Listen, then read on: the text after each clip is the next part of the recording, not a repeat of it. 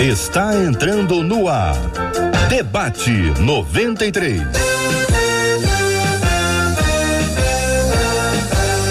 Realização 93 FM. Um oferecimento Pleno News. Notícias de verdade.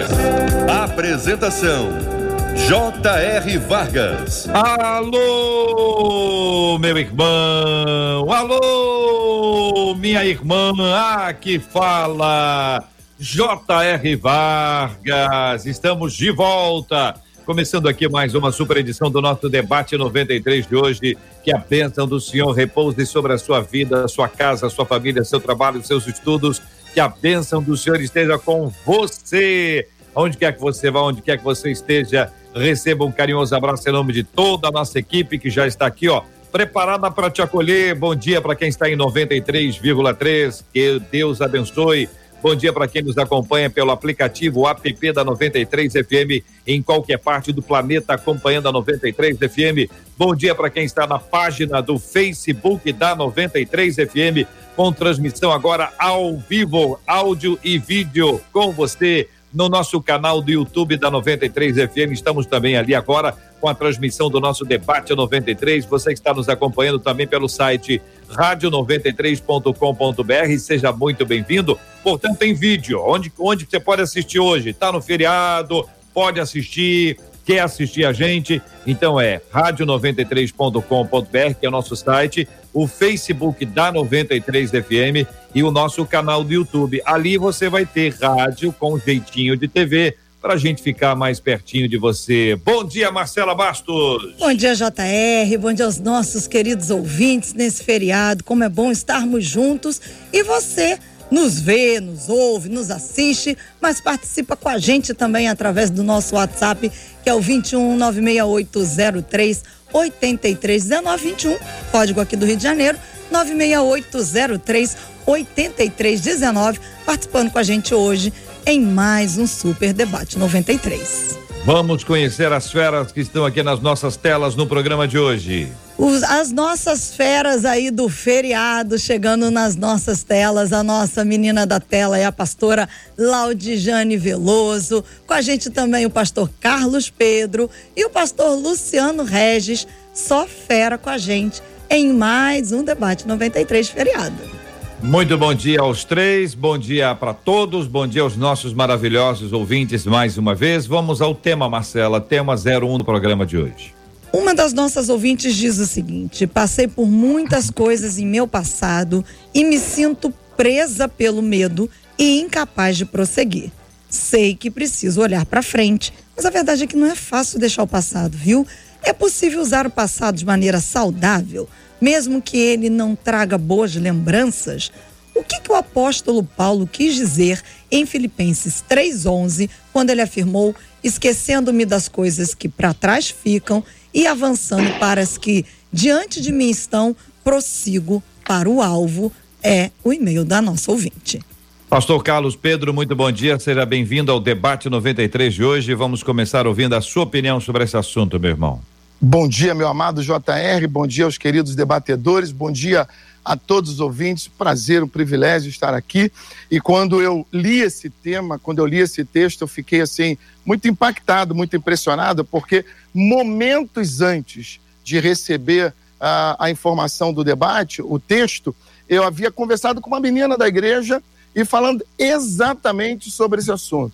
Ela que viveu um problema há, há tempos e até hoje isso parece que atormenta, de vez em quando as lembranças vêm, e ela tinha me escrito alguma coisa é, falando sobre esse dilema dela. E eu coloquei exatamente o mesmo texto para ela ler, que é o texto de Filipenses. Então, é, é, esse é um tema muito atual, muito real. As pessoas que viveram dilemas, viveram problemas, elas não conseguem muitas vezes se libertar, se livrar. O texto de Hebreus, capítulo 10, 17, diz que Deus ele não vai se lembrar, ele não vai fazer lembrar. Deus não vai fazer mais questão disso. Mas nós, seres humanos, é, parece que fazemos questão de trazer isso à tona e nos penalizamos com isso a todo momento.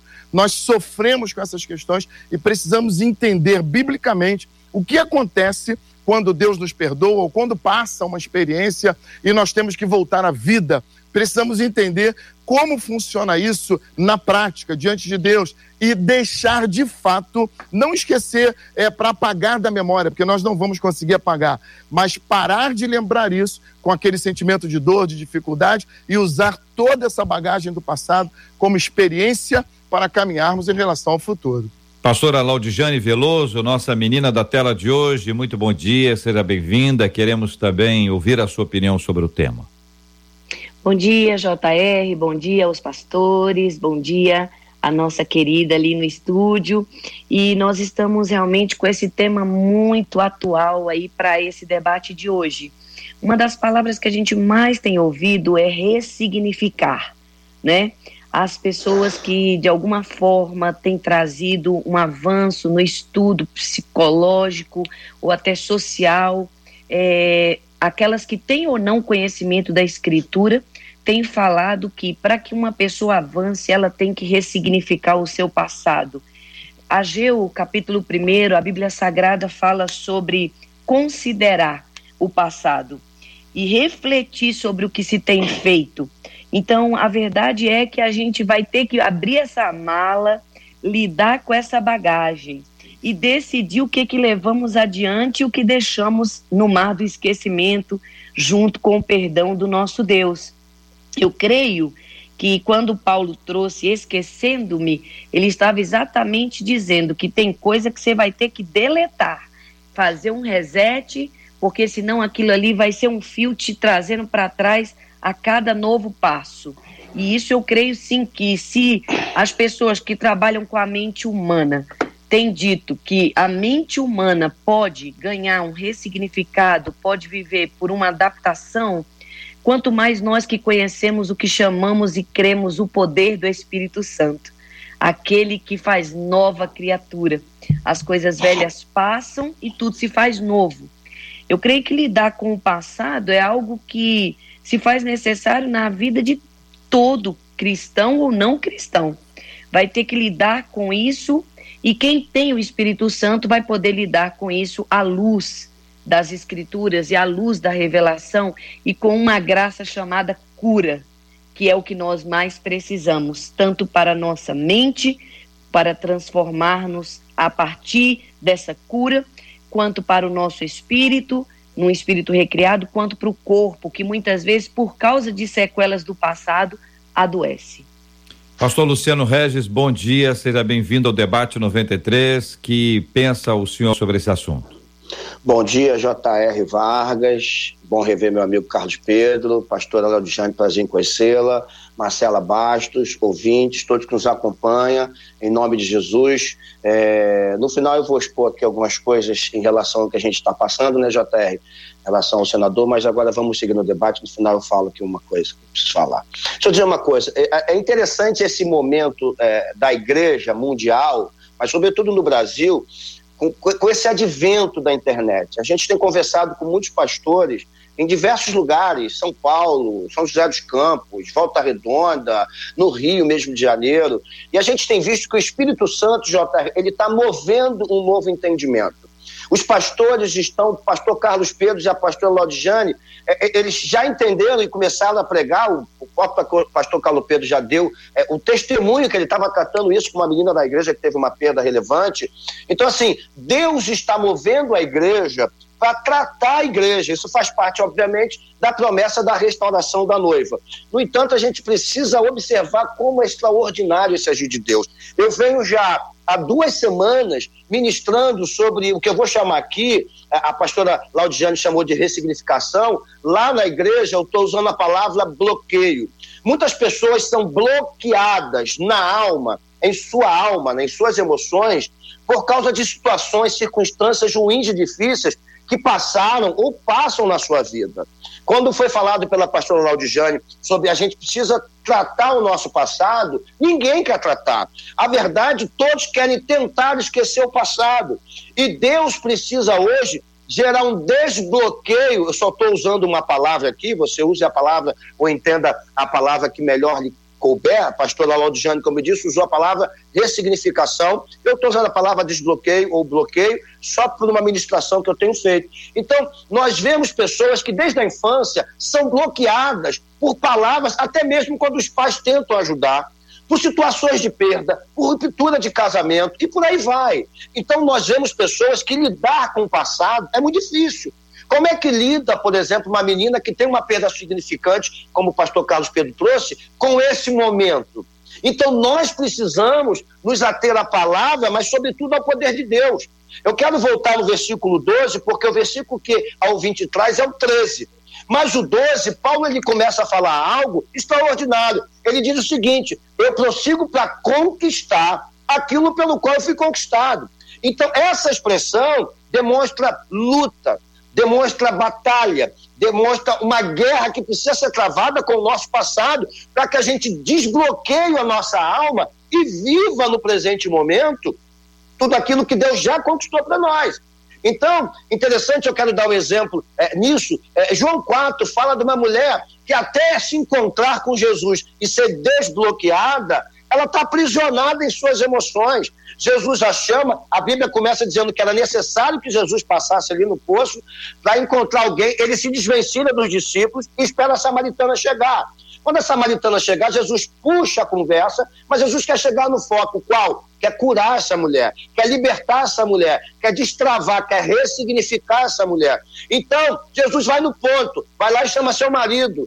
Eu não tenho marido. Perceba que ela está aprisionada e aquilo que ela vive não é real. Então, Jesus diz: disseste bem, se tivesse cinco, o que você tem agora não é teu a questão que Jesus está trazendo não era os maridos, era o quanto ela estava aprisionada ao passado e precisava romper com isso.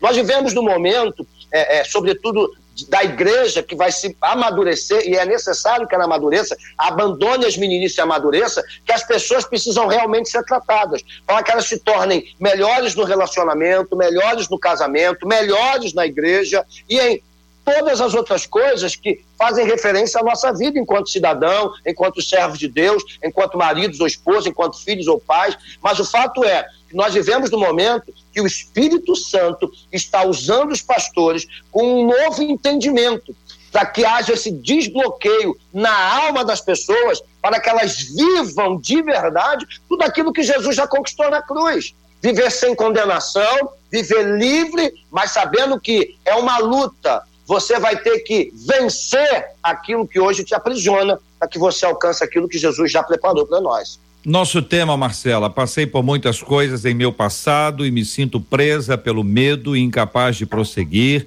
Sei que preciso olhar para frente, mas a verdade é que não é fácil deixar o passado. É possível usar o passado de maneira saudável? Pergunta a nosso ouvinte. O que o apóstolo Paulo quis dizer em Filipenses 3,13, quando afirmou: Esquecendo-me das coisas que para trás ficam e avançando para as que diante de mim estão, prosseguindo para o alvo. Estamos tratando sobre esse assunto no debate 93 de hoje, acompanhados pela pastora Laudijane Veloso, pelo pastor Carlos Pedro, pastor Luciano Regis e sempre a participação dos nossos ouvintes que nos ajudam a trazer perguntas, perspectivas e sempre vocalizados pela Marcela Bastos. Os nossos ouvintes participam conosco pelo nosso canal do YouTube, tem um chat aberto, também pelo Facebook da 93 FM, claro, pelo nosso WhatsApp, que sempre está disponível para sua participação. WhatsApp da 93 FM é um número que todo mundo conhece de cor e salteado, é o número que sempre aparece na nossa tela quando eu começo a falar sobre ele. 96 803 8319 96803 8319, Marcela. E aqui pelo WhatsApp, uma das nossas ouvintes disse o seguinte: Olha, gente, que bom estar tá ouvindo esse tema, porque eu tenho muitas, mas muitas feridas do meu passado. E todas elas, eu digo a vocês, doem muito até hoje, embora tenham sido feitas no passado. E ela traz algumas dessas feridas. Ela fala do abuso que ela sofreu por parte do avô, das brigas com a mãe, é, do abandono de pessoas que ela amava. E ela diz: Olha, para mim é, é algo quase que impossível, porque essas dores são constantes. Eu sinto, embora tenham acontecido no passado, eu as sinto hoje como se tivesse sido ainda hoje. E aí, pastora Laudijane? É, eu concordo com o pastor Luciano quando ele disse que nós temos sido privilegiados nesse tempo com a luz é, que tem vindo sobre a igreja, até para que nós, como líderes, como influenciadores, como é, debatedores aqui hoje, possamos de fato é, acrescentar algo nisso aí. Houve um tempo, eu, eu estou no evangelho já há mais de 30 anos, e houve um tempo em que se pregava é, a negação da dor, né? Ali as pessoas eram é, conduzidas a não admitir a dor. Mas a própria Bíblia Sagrada vem nos dizendo, na pessoa do nosso maior referencial de vida, Jesus, que ele admitiu sua dor. Quando ele passou pela crucificação, antes de enfrentar a cruz, ele disse: Minha alma está profundamente triste é angústia de morte o que eu sinto, né? Ele sabia que ali o desafio diante dele era grande demais e ele admitiu isso. Então eu penso que nós estamos vivendo um momento aonde trazer as dores diante do Senhor é a recomendação mais saudável que nós podemos dar a nós mesmos, porque a gente tem que começar se auto-ministrando, e aos nossos aconselhados, às nossas ovelhas, aos nossos amigos, à nossa família, quem tem filhos, aos seus filhos. Não é negar, é admitir e ponderar isso diante de Deus, sem permitir, é claro, que essas tristezas, que essas angústias, que esses fatos se tornem ídolos, porque tem esse lado também. Tem pessoas que, a partir da constatação da dor, começam a se alimentar desse processo.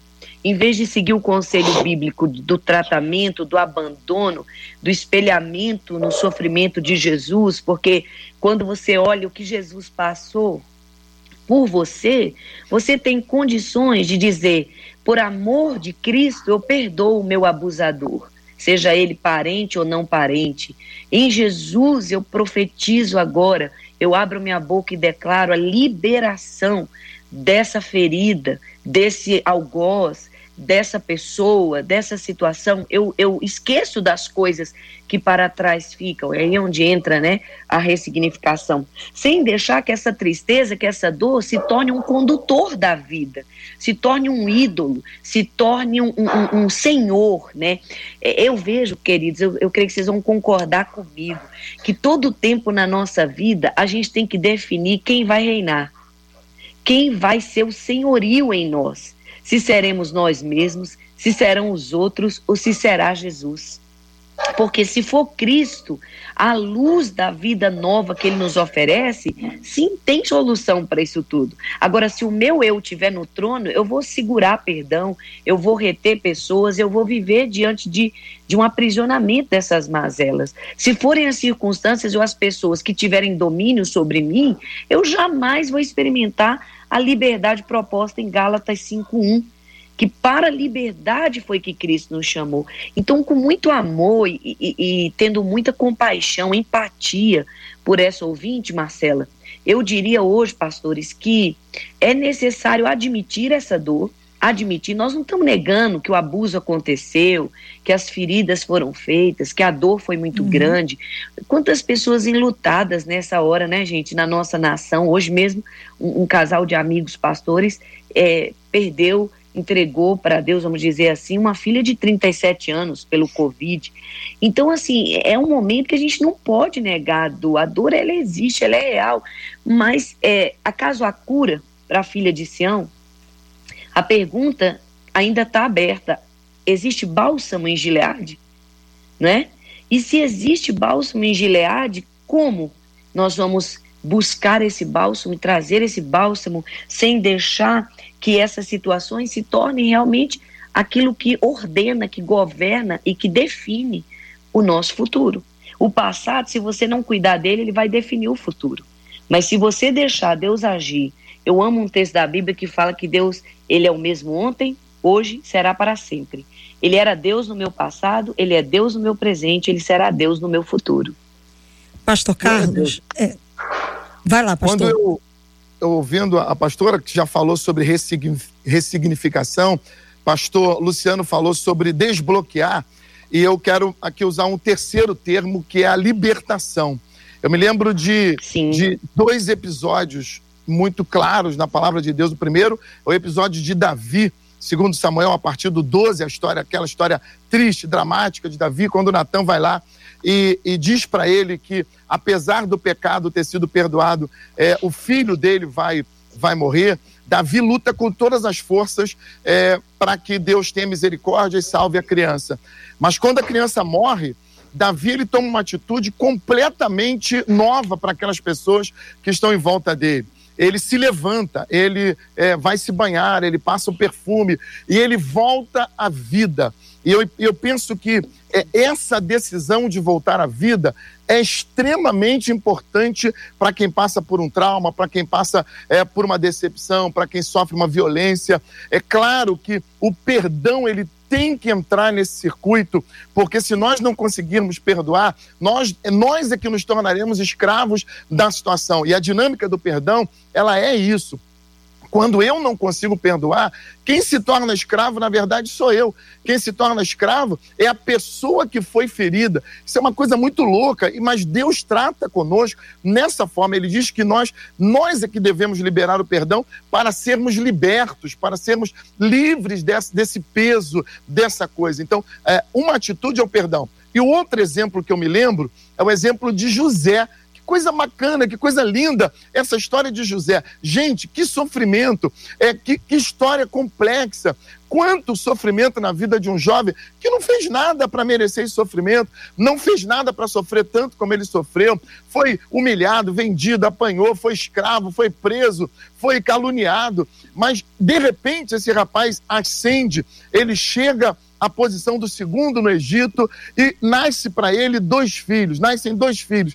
E os nomes desses filhos, eles revelam para nós atitudes que nós precisamos ter. José põe o nome no primeiro garoto de Manassés. Ele diz assim: Deus me fez esquecer. Sabe o que é isso? É a decisão, e esquecer aqui não é apagar da memória, porque ele está lembrando, obviamente, de tudo que aconteceu. Ele relata para os irmãos, ele conversa com os irmãos sobre tudo que aconteceu antes. Então, não é que Deus tenha apagado da memória. E muitas pessoas ainda estão sofrendo, esperando que Deus apague da memória o que aconteceu. Isso não vai acontecer, esqueça. Não vai acontecer uma amnésia.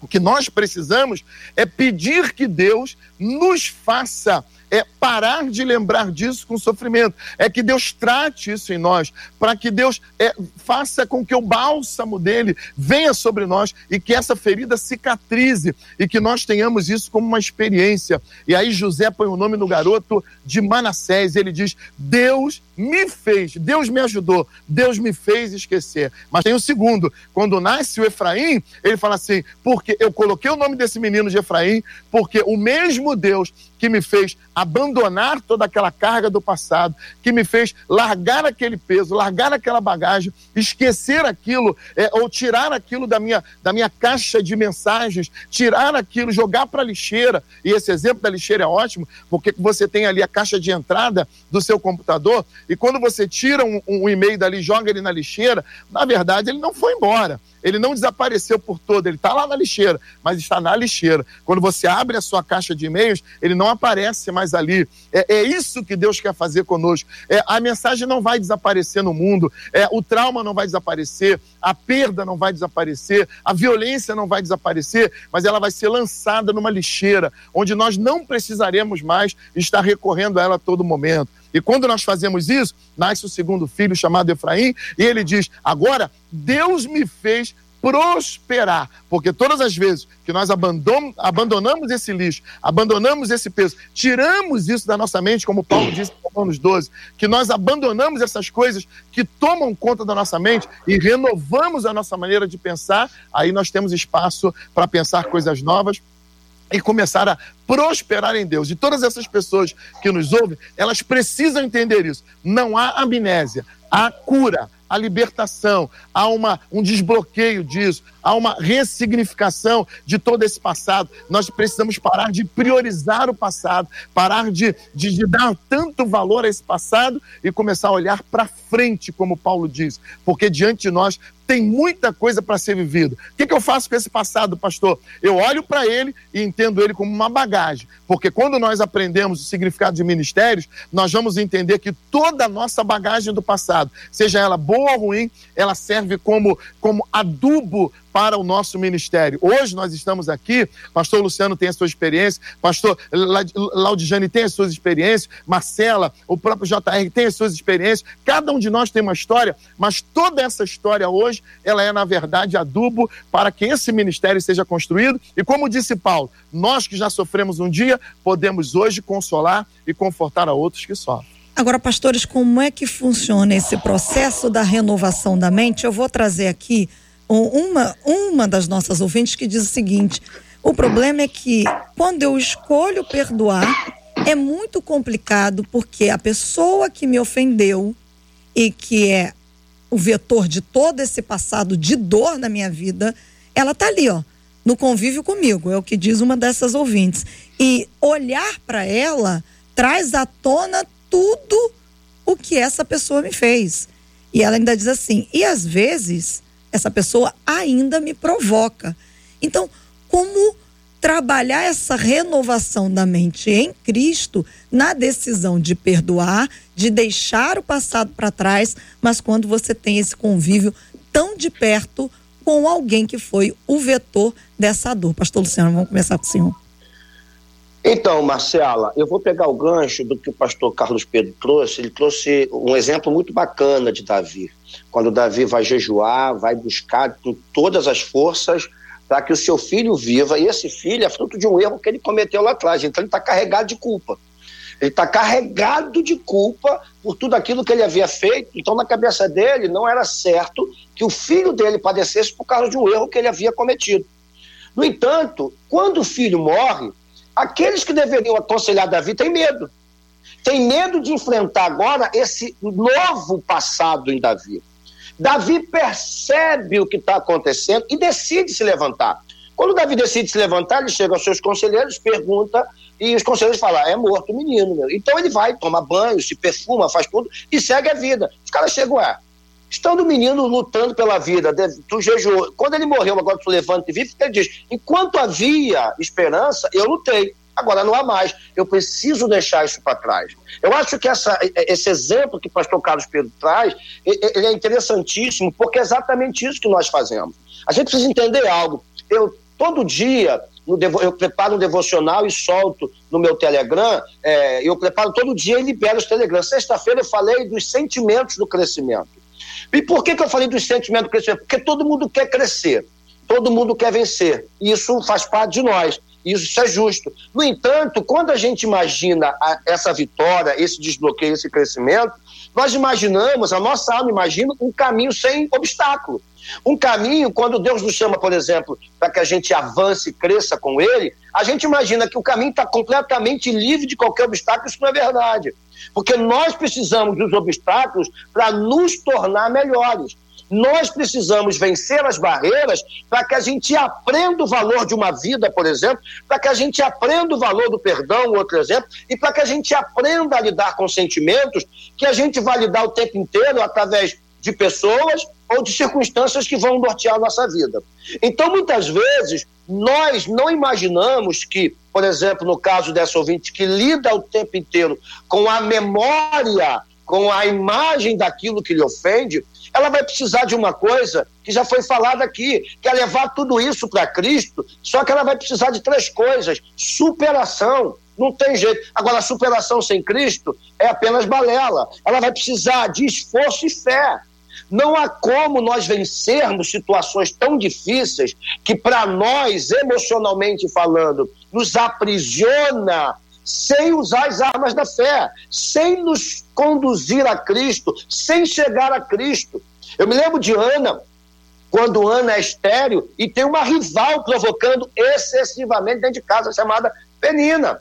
Seu marido a ama, mas isso não muda quem ela é e nem o que ela está vivendo. Ela precisa tomar uma atitude. E Ana passa ano após ano indo entregar suas ofertas, adorando a Deus, mas com uma postura apenas de amargura, de angústia. Por que, que Deus não me fez ser mãe e coloca uma outra mulher que não para de dar filhos ao meu marido? Só que um dia ela decide vencer tudo isso. Ela decide, Penina está lá. Penina não foi embora. Penina continua perturbando o juízo dela todo dia. Mas ela toma uma decisão. Quando ela chega no templo, ela se prostra, ela ora, ela põe para Deus a sua amargura, ela chora, e isso é tão sério que o sacerdote ali pensa que ela está embriagada, para você ver o nível de entrega e de batalha. Ela está tendo esforço, ela está tendo uma luta de superação e de fé. O, o, o sacerdote chega a ela, pensa que ela está embriagada, diz: Eu não estou embriagada. Não, acho que a tua filha é filha de Satanás, é filha de Belial. Mas eu estou com uma grande amargura porque eu não consigo ser mãe. Perceba que, nesse momento, o sacerdote ele é a representação de Deus. Hoje nós temos Cristo, hoje nós temos aquele que já venceu tudo na cruz, mas muitas vezes, como foi falado lá atrás pela pastora Laudiane, nós precisamos enfrentar o nosso passado. E às vezes o nosso passado é tão presente. O nosso passado aconteceu ontem, algo terrível que aconteceu, que nos bloqueou hoje. E quanto mais tempo nós permitimos que isso se arraste, mais tempo nós estaremos aprisionados. Então, é inteligente levar para Cristo. Levar isso para Cristo, como disse meu amigo pastor Carlos Pedro, não significa que simplesmente amanhã você vai acordar e não saber o que aconteceu. Isso não é amnésia, mas você vai começar uma jornada de superação que gradativamente você vai se livrando da dor. Você não vai se livrar da dor de um dia para o outro mas você vai se livrar da dor gradativamente. Quando Ana recebe a bênção do sacerdote, vai para casa, depois de ela colocar toda a mazela para Deus, ela recebe a bênção que ela tão queria. Só que ela faz um propósito com Deus. Se o Senhor me der um filho, eu vou entregar para te servir. Ela traz de novo a glória de Deus para sua vida e para sua casa. Então, nesse processo de nove meses de gravidez, Ana vai viver não apenas o sonho, mas o receio de perder. Não há dúvida nisso. Hoje nós lidamos com, com, com a maternidade e, e, quando a mulher ela engravida, ela pode chegar ao final como pode não. Você acha que Ana não enfrentou esse medo? Acha que Ana não enfrentou esse receio? Tendo na sua casa Penina, aquela endemoniada, te perturbando todos os dias. Então, essa irmã que manda esse e-mail, que conversa com a gente, a questão não é quem a faz lembrar do trauma. A questão é o que ela vai fazer com isso. Se ela vai ficar aprisionada a essa pessoa, ou se ela simplesmente vai ignorar e levar para Deus. Agora, levando para Deus, ela vai ter exatamente esse esforço, essa superação e essa fé diária. Até que um dia, isso pode acontecer em um mês, pode acontecer em dois meses, a gente não sabe. Mas um dia ela vai poder olhar para essa irmã e dizer: não tenho mais problema nenhum com isso. Eu venci, eu rompi. Eu acho que esse é o caminho. Pastora. É incrível porque é, essa, essa ouvinte ela traz para nós uma realidade de muitos, viu? É, ela, ela fala sobre uma abordagem de passado que não passou ela fala de um passado que continua sendo o presente, porque o ofensor continua na sua prática da ofensa. Vamos dizer que esse tipo de gente aí é aquela que está vivendo ainda debaixo do jugo, né? A ferida está sendo refeita, às vezes já estava até cicatrizando, aí volta a pancada no mesmo lugar. E, e a gente não, não realmente não deixa de ver pessoas passando por isso sempre eu aconselhava uma jovem aqui que tinha um problema sério com o pai. Era dentro de casa. Ela disse, pastora, quando eu saio do domingo, aonde eu disse perdoei, venci, abandonei, não demoram dias para ele vir com as mesmas palavras.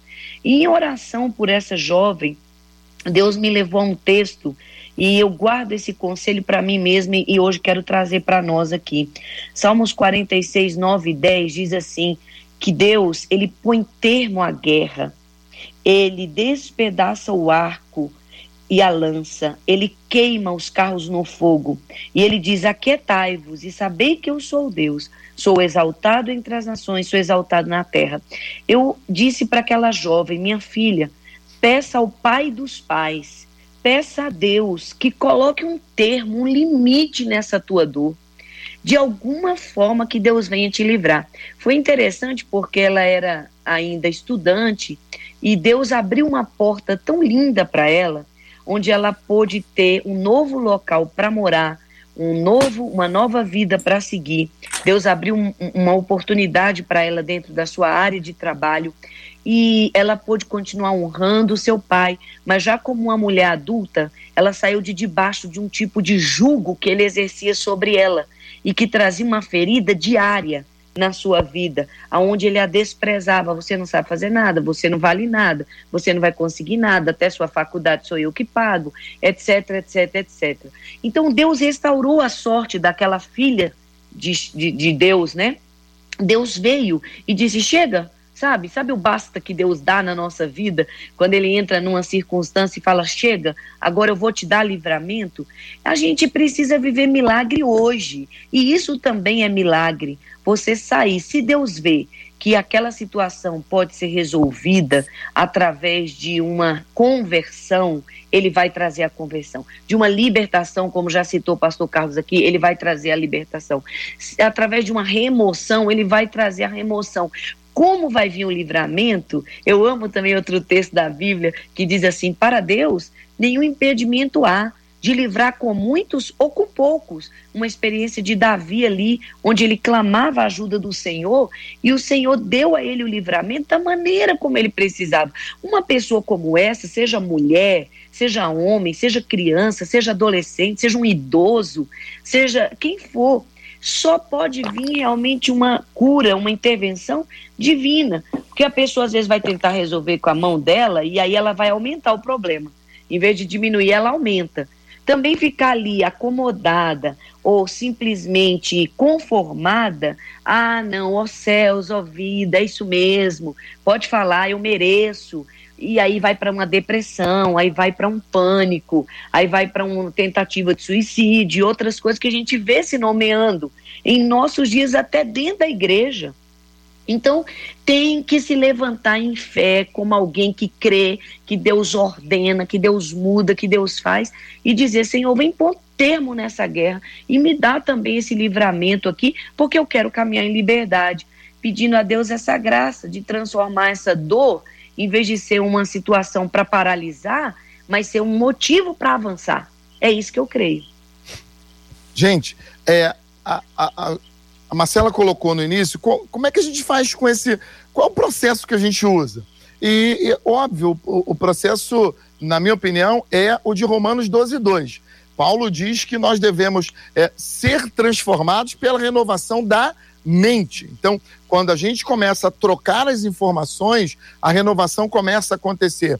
E é importante também nós lembrarmos que o texto de Filipenses ele coloca o verbo no gerúndio, ele diz que é esquecendo-me, é, é uma atitude constante, é o dia a dia. E a pastora Laudiane já colocou muito bem que essa é uma questão que ela não, não acontece do dia para a noite. Tem muita gente que usa é, o, o, trauma, que usa a perda, que usa o problema, é num sentido da autocomiseração. Né? As pessoas fazem disso um troféu ou fazem disso um amuleto e começam a usar isso no dia a dia para se protegerem e, mais do que isso, para terem ali um argumento. Nós devemos abandonar essa carga, nós devemos jogar fora esse lixo e dia após dia trilharam um caminho de abandono da, daquelas coisas velhas, das mazelas e absorver coisas novas. Começaram a dar um passo à frente, um passo de cada vez e se afastando desse problema. Tem gente que fica parado no mesmo lugar a vida inteira, o tempo todo. E se você não, não tomar uma atitude, se você não der um passo adiante,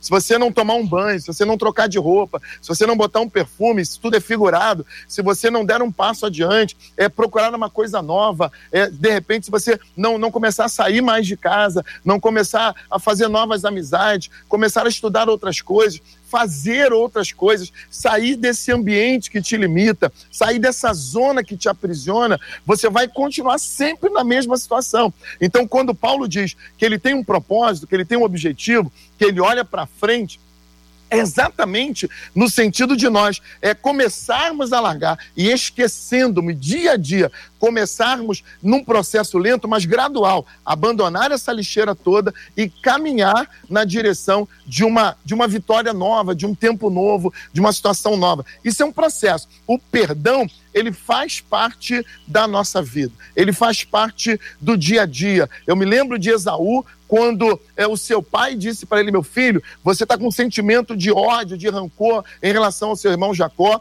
e você precisa se libertar disso, porque enquanto você não se libertar, você vai viver com esse julgo. Mas espera aí, mas foi foi o Jacó que enganou Esaú, mas na verdade a sentença foi para Esaú. Por quê? Deus não trata é, diretamente com o ofensor, Deus trata conosco, como ofendidos. Ele diz: para você ofendido, o que você tem que fazer é esquecer isso, abandonar isso, largar esse sentimento que está te aprisionando, para você se libertar e para ser feliz. JR.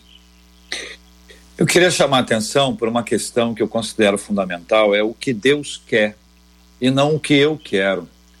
Acho muito perigoso quando a definição é minha, ou quando eu acho que eu vou reescrever a minha história, que eu vou recomeçar, que eu vou refazer, que eu vou esquecer, quando está centrado no eu. O eu é extremamente perigoso, a Bíblia já nos anuncia isso. Aliás, diz que nós devemos crucificar o nosso eu de uma forma saudável, equilibrada, mas prestigiando, privilegiando a vontade de Deus sobre a nossa. Então, existem ocasiões em que nós vamos poder nos retirar de uma casa, de um lugar, de um ambiente, porque esta é a orientação de Deus, não é a minha vontade. A minha vontade, em diversas ocasiões, é deixar pessoas, é correr para um lado, é não falar com um, não falar com outro, que é a vontade da carne. Só que a carne milita contra o espírito. E o espírito pode nos conduzir a um caminho diferente. Então, a gente precisa ter um tempo, antes de tomar uma decisão, de procurar identificar qual é a vontade de Deus. Chama atenção para essa intimidade com o Senhor que precede qualquer, qualquer mudança. A intimidade com Deus precede toda e qualquer mudança. Sem essa intimidade com o Senhor, nós corremos um risco de viver uma vida que é de corte em corte, que é de mudança em mudança. E aqui restrita ao aspecto de não de não de não resolver questões anteriores, de não vivenciar a cura verdadeira e profunda, de não experimentar as bênçãos de Deus. E chama atenção sobre esse assunto, porque vida cristã não é copiar e colar eu não vou copiar a vida de Davi porque eu não sou Davi. Eu não vou copiar a vida de Paulo porque eu não sou Paulo. O que eu me baseio é na palavra de Deus e não na experiência de um ou de outro. Então não podemos de, de dizer assim, seja como Paulo. Não dá para ser como Paulo. Agora, qual é a instrução bíblica? O que é que Deus está nos ensinando? Então, é, é possível que alguém diga assim: eu não aguento mais Fulano, Fulana, e eu vou cortá-lo da minha vida porque ele é tóxico, porque ele me faz mal, ou porque é alguém que não me permite crescer. Antes de tomar qualquer decisão, qualquer decisão, busque a intimidade com Deus. Sem a direção de Deus, a decisão vai ser fundamentada na carne. E a carne é fraca a carne é perigosa e a carne erra. Tá, vocês entenderam, queridos? Sim, mas porque na verdade, Jota, a, a Bíblia não nos orienta a abandonar pessoas, a, é, exatamente ao contrário. É, a Bíblia diz para nós que é o ferro, a, é, ele amola o próprio ferro. E é o relacionamento que vai nos tornar pessoas melhores. A Bíblia também nos diz que nós devemos suportar uns aos outros. E Paulo, quando escreve aos Colossenses 13 e 13, ele diz que nós devemos suportar uns aos outros, perdoando-nos, ou perdoando uns aos outros. E essa, esse verbo aqui também, na versão corrigida, ele, ele foi traduzido como um gerúndio também. É um ato contínuo. É aquela coisa de suportar as pessoas. Obviamente, tem situações que não vai ter jeito, a gente vai ter que se separar um pouquinho. O próprio Paulo é, num determinado momento, eles acabaram se separando e ele mandou Marcos embora, depois trouxe de volta. Mas, assim, há momentos da vida que o distanciamento vai ser recomendado. Mas pois não é, é mas é nesse ponto, Carlos, é nesse ponto que eu digo o seguinte, que é a intimidade com Deus que Sim. vai mostrar. Porque se depender das nossas reações, nós mudamos muito, gente. Sim, sim. Cada hora a gente quer uma coisa. Então, a gente pensa é de um jeito, não é verdade? Ah, não gostei do que a pessoa é, disse, eu, não quero mais eu, ela aqui. Aí não, eu penso três que... dias, você está entendendo? É isso sim, que eu Quer dizer, a intimidade com o Senhor vai permitir que a gente possa ouvir a voz dele e identificar, não, meu filho, isso é para tratar você. Ah, senhor, eu achei que fosse para me matar, mas é para me tratar. Ah, então, então firme e forte aqui. Tenha misericórdia, me ajuda, me dê paciência. Então. Jota, deixa eu trazer um texto diante de tudo que você falou, que veio à minha memória aqui, que é Salmo 16, do 7 em diante. Eu acho que é uma palavra poderosa, que faz até esse meio campo dentro do que o pastor Carlos Pedro está trazendo, do que você falou, diz assim: Bendigo o Senhor que me aconselha. Olha que coisa poderosa. Bendigo o Senhor que me aconselha. Pois até durante a noite o meu coração me ensina. Porque quando dorme, ele dorme com a palavra, a palavra vai transformando e manifestando essa graça. Agora que verso 8, que poderoso. Ó Senhor, tenho sempre a minha presença. Estando ele à minha direita, não serei abalado. Alegra-se, pois, o meu coração, pois o meu espírito exulta, até o meu corpo repousará seguro. Por quê? Não deixarás a minha alma na morte, nem permitirás que o teu santo veja corrupção.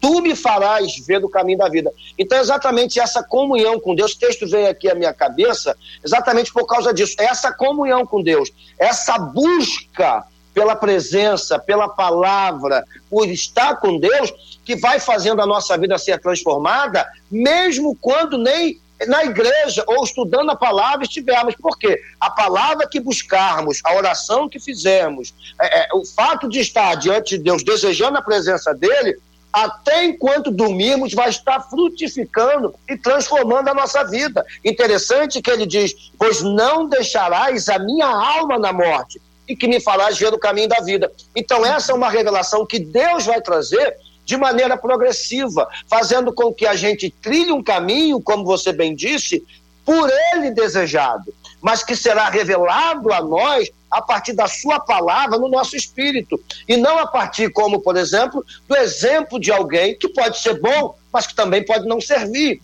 Então, nesse Luciano, aspecto. Oi. Existe uma diferença quando a gente fala assim de reprogramação mental. Ah, isso tem ocupado muitos lugares, dizendo: olha, vamos fazer uma reprogramação mental. Isso é muito utilizado.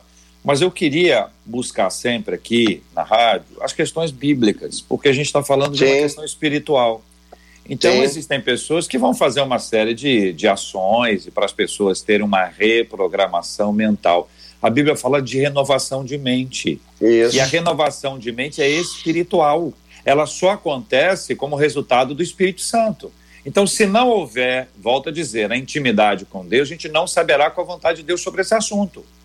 O que, então, que sobrará? A nossa vontade, que é imperfeita, que é. não é agradável sempre. Concordo Correto? com você.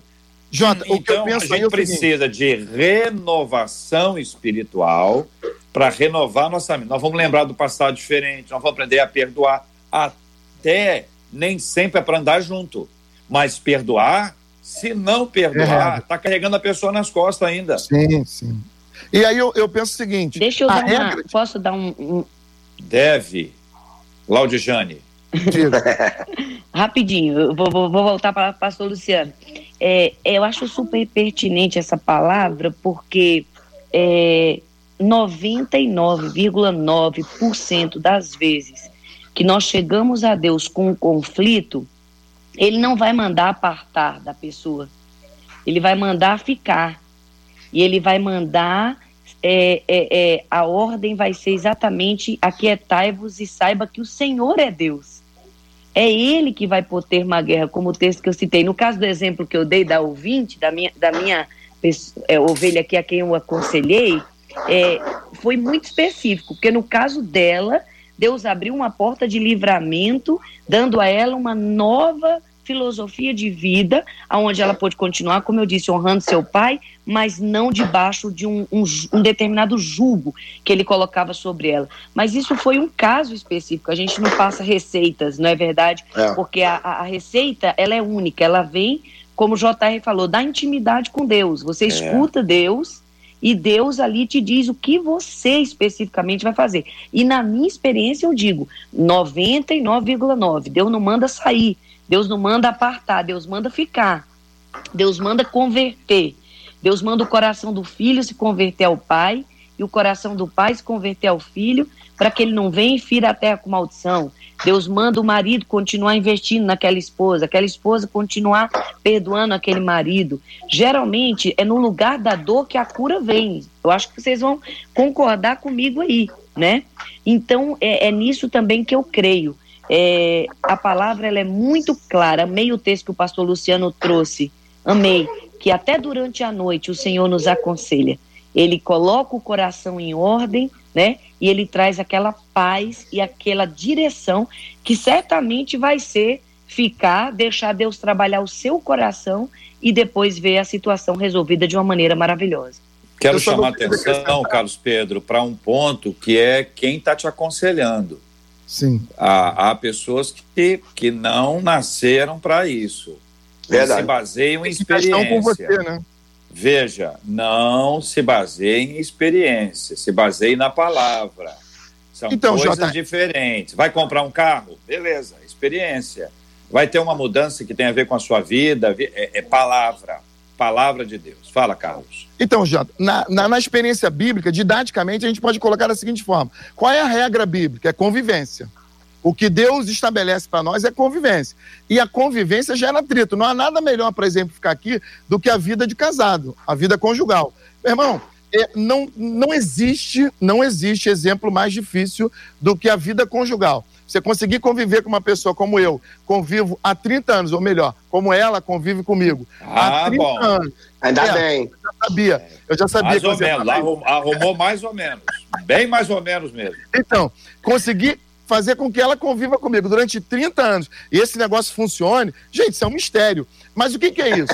É, é a arte de você conseguir é, se resolver. A regra bíblica é a convivência. O texto que eu citei de Colossenses 13, 13, Paulo diz que nós devemos suportar, devemos perdoar e devemos conviver. A regra é conviver. Mas Paulo também disse uh, que, que nós devemos buscar a paz com todos, no que depender de nós, nós devemos ter a paz com todos. Aí ele deixa uma, uma, uma brecha que vai haver, é, de 100 vai haver 1% de exceção.